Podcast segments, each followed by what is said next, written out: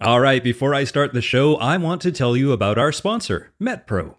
Last spring, you might remember that I did an episode with MetPro's founder, Angelo Poli, about how his company has helped thousands of people understand their bodies better through metabolism tracking. Well, MetPro just launched a brand new tool that lets you see the same science and tailored strategy that their experts use. So you can start tracking, analyzing, and learning what your metabolism responds to best. Now, my listeners get up to one month for free when you sign up, so head to metpro.co slash getfitguy to learn more.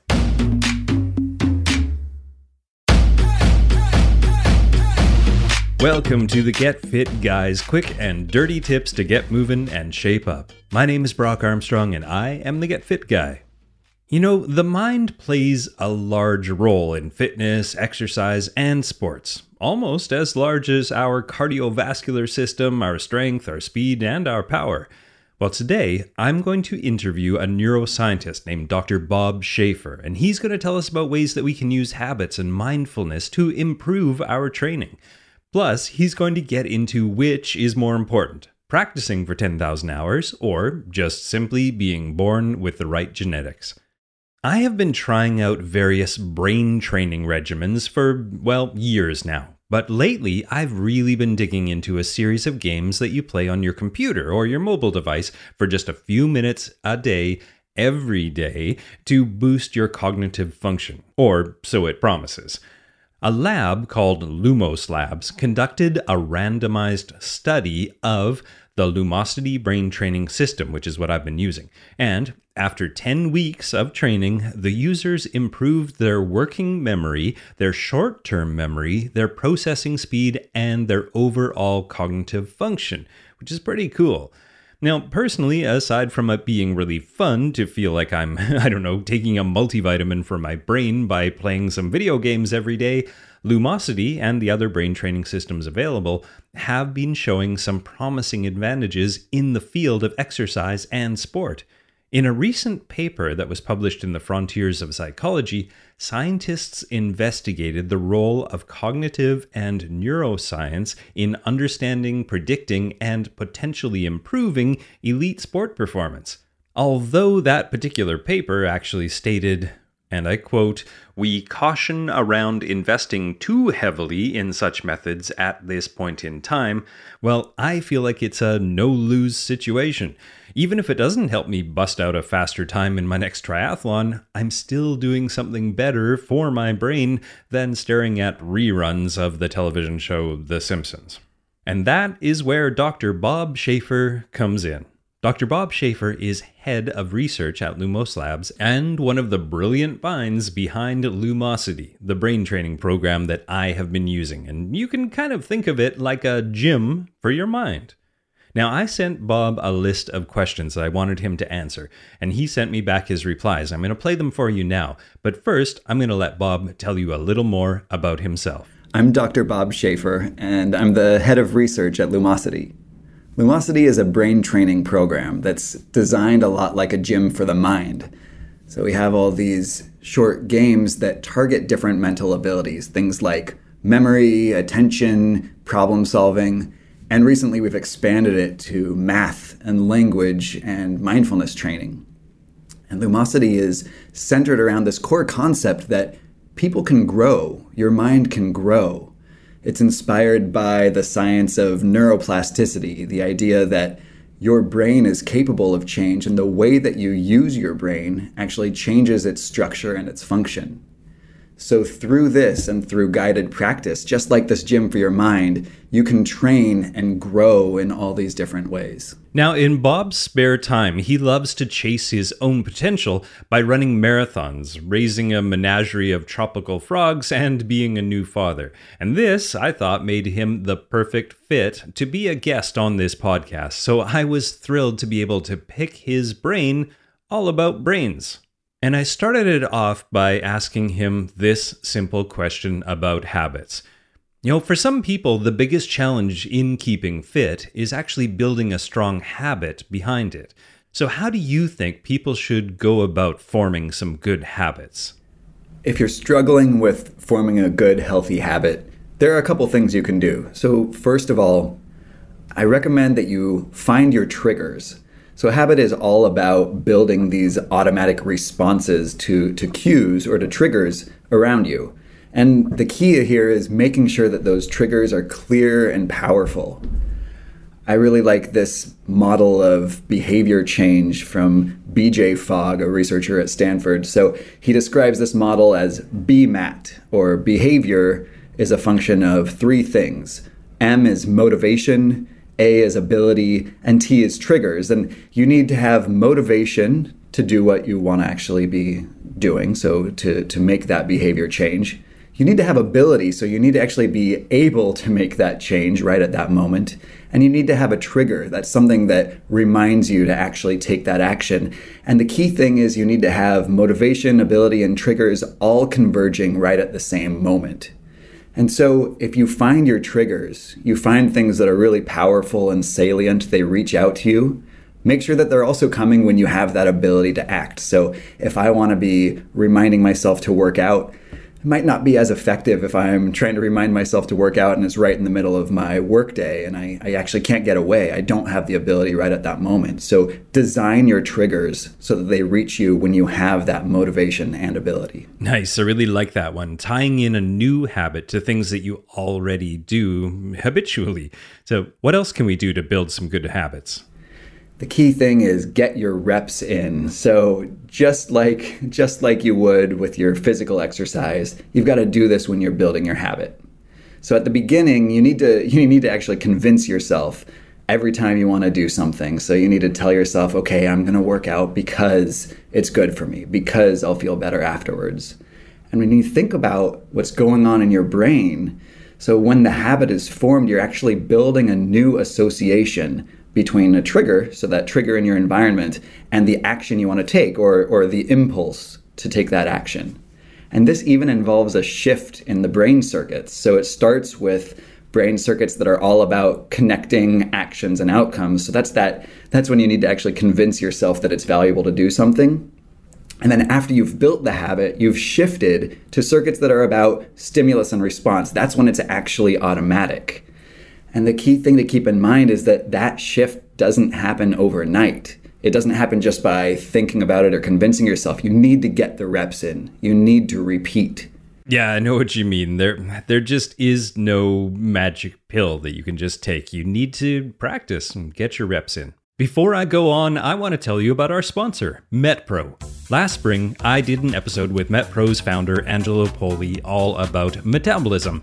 And his company, MetPro, continues to help thousands of people transform their bodies by hacking their metabolism through concierge coaching. Now, I spent a couple of months actually using MetPro a while ago, and it was a really cool experience, I have to say.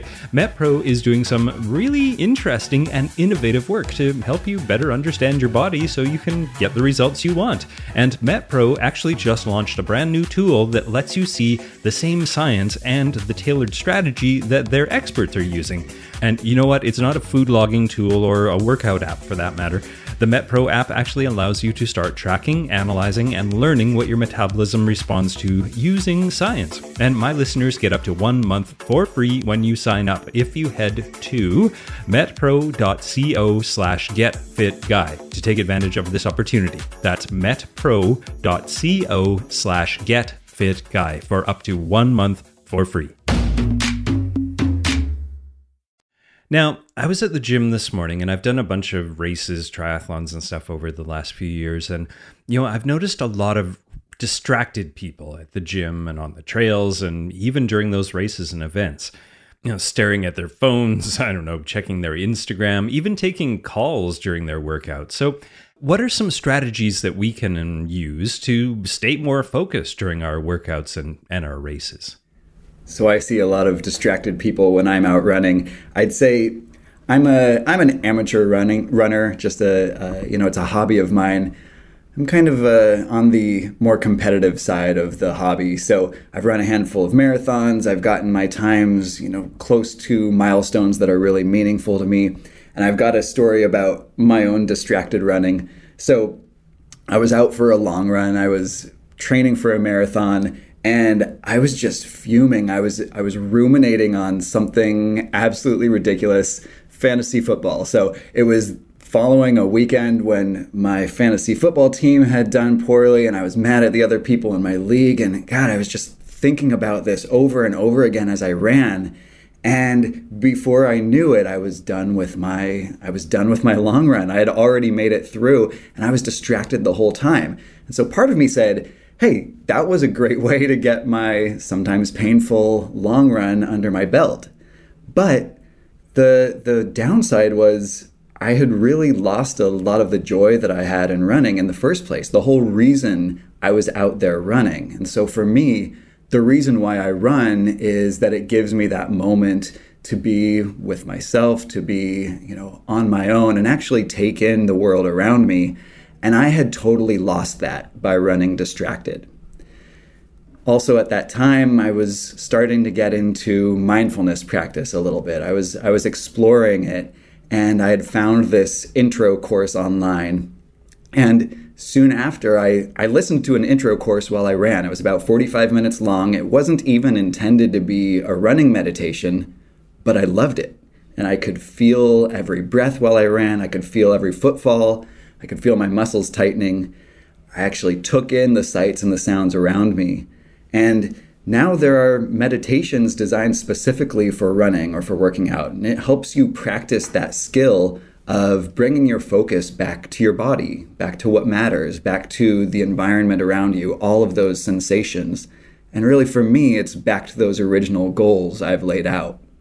So when I think about whether I'm distracted when I'm running, when I'm out on the trail, really for me, it comes down to bringing some mindfulness to my running. Can I get back to the reason why I started running in the first place and actually experience the world around me and my own body while I'm running.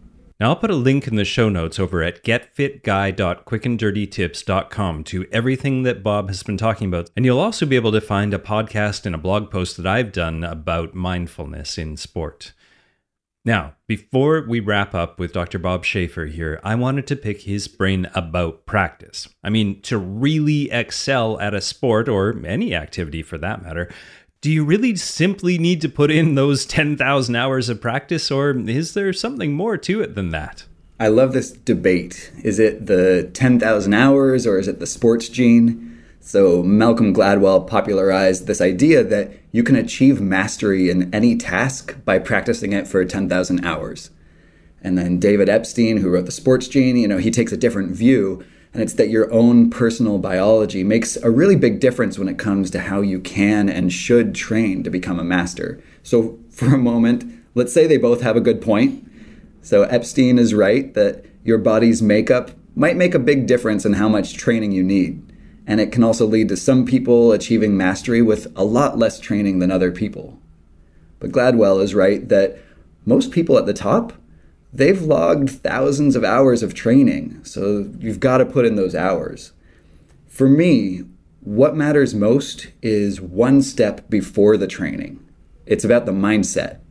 So it's what made those people care to grind and to push and to hurt and still come back the next day for more.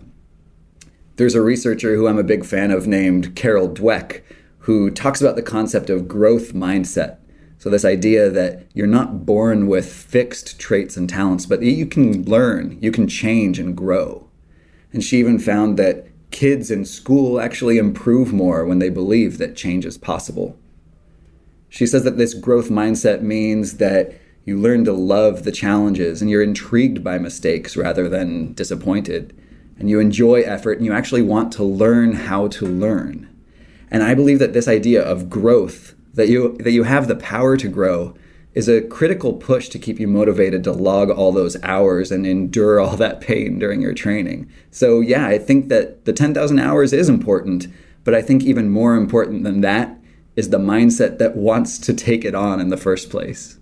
Yeah, I completely agree. If you don't really want the outcome, it's pretty hard to push yourself to get to the gym or get on the bike or hit the trail or whatever it happens to be. That is great advice. And you can find out more about Dr. Bob Schafer over at lumosity.com. You know, habits, focus, and repetition are really just scratching the surface of how our brains can play an important role in optimizing our fitness levels. But I think it's a great place to start. I, for one, am going to start anchoring my desire to squat better in triggers around my house.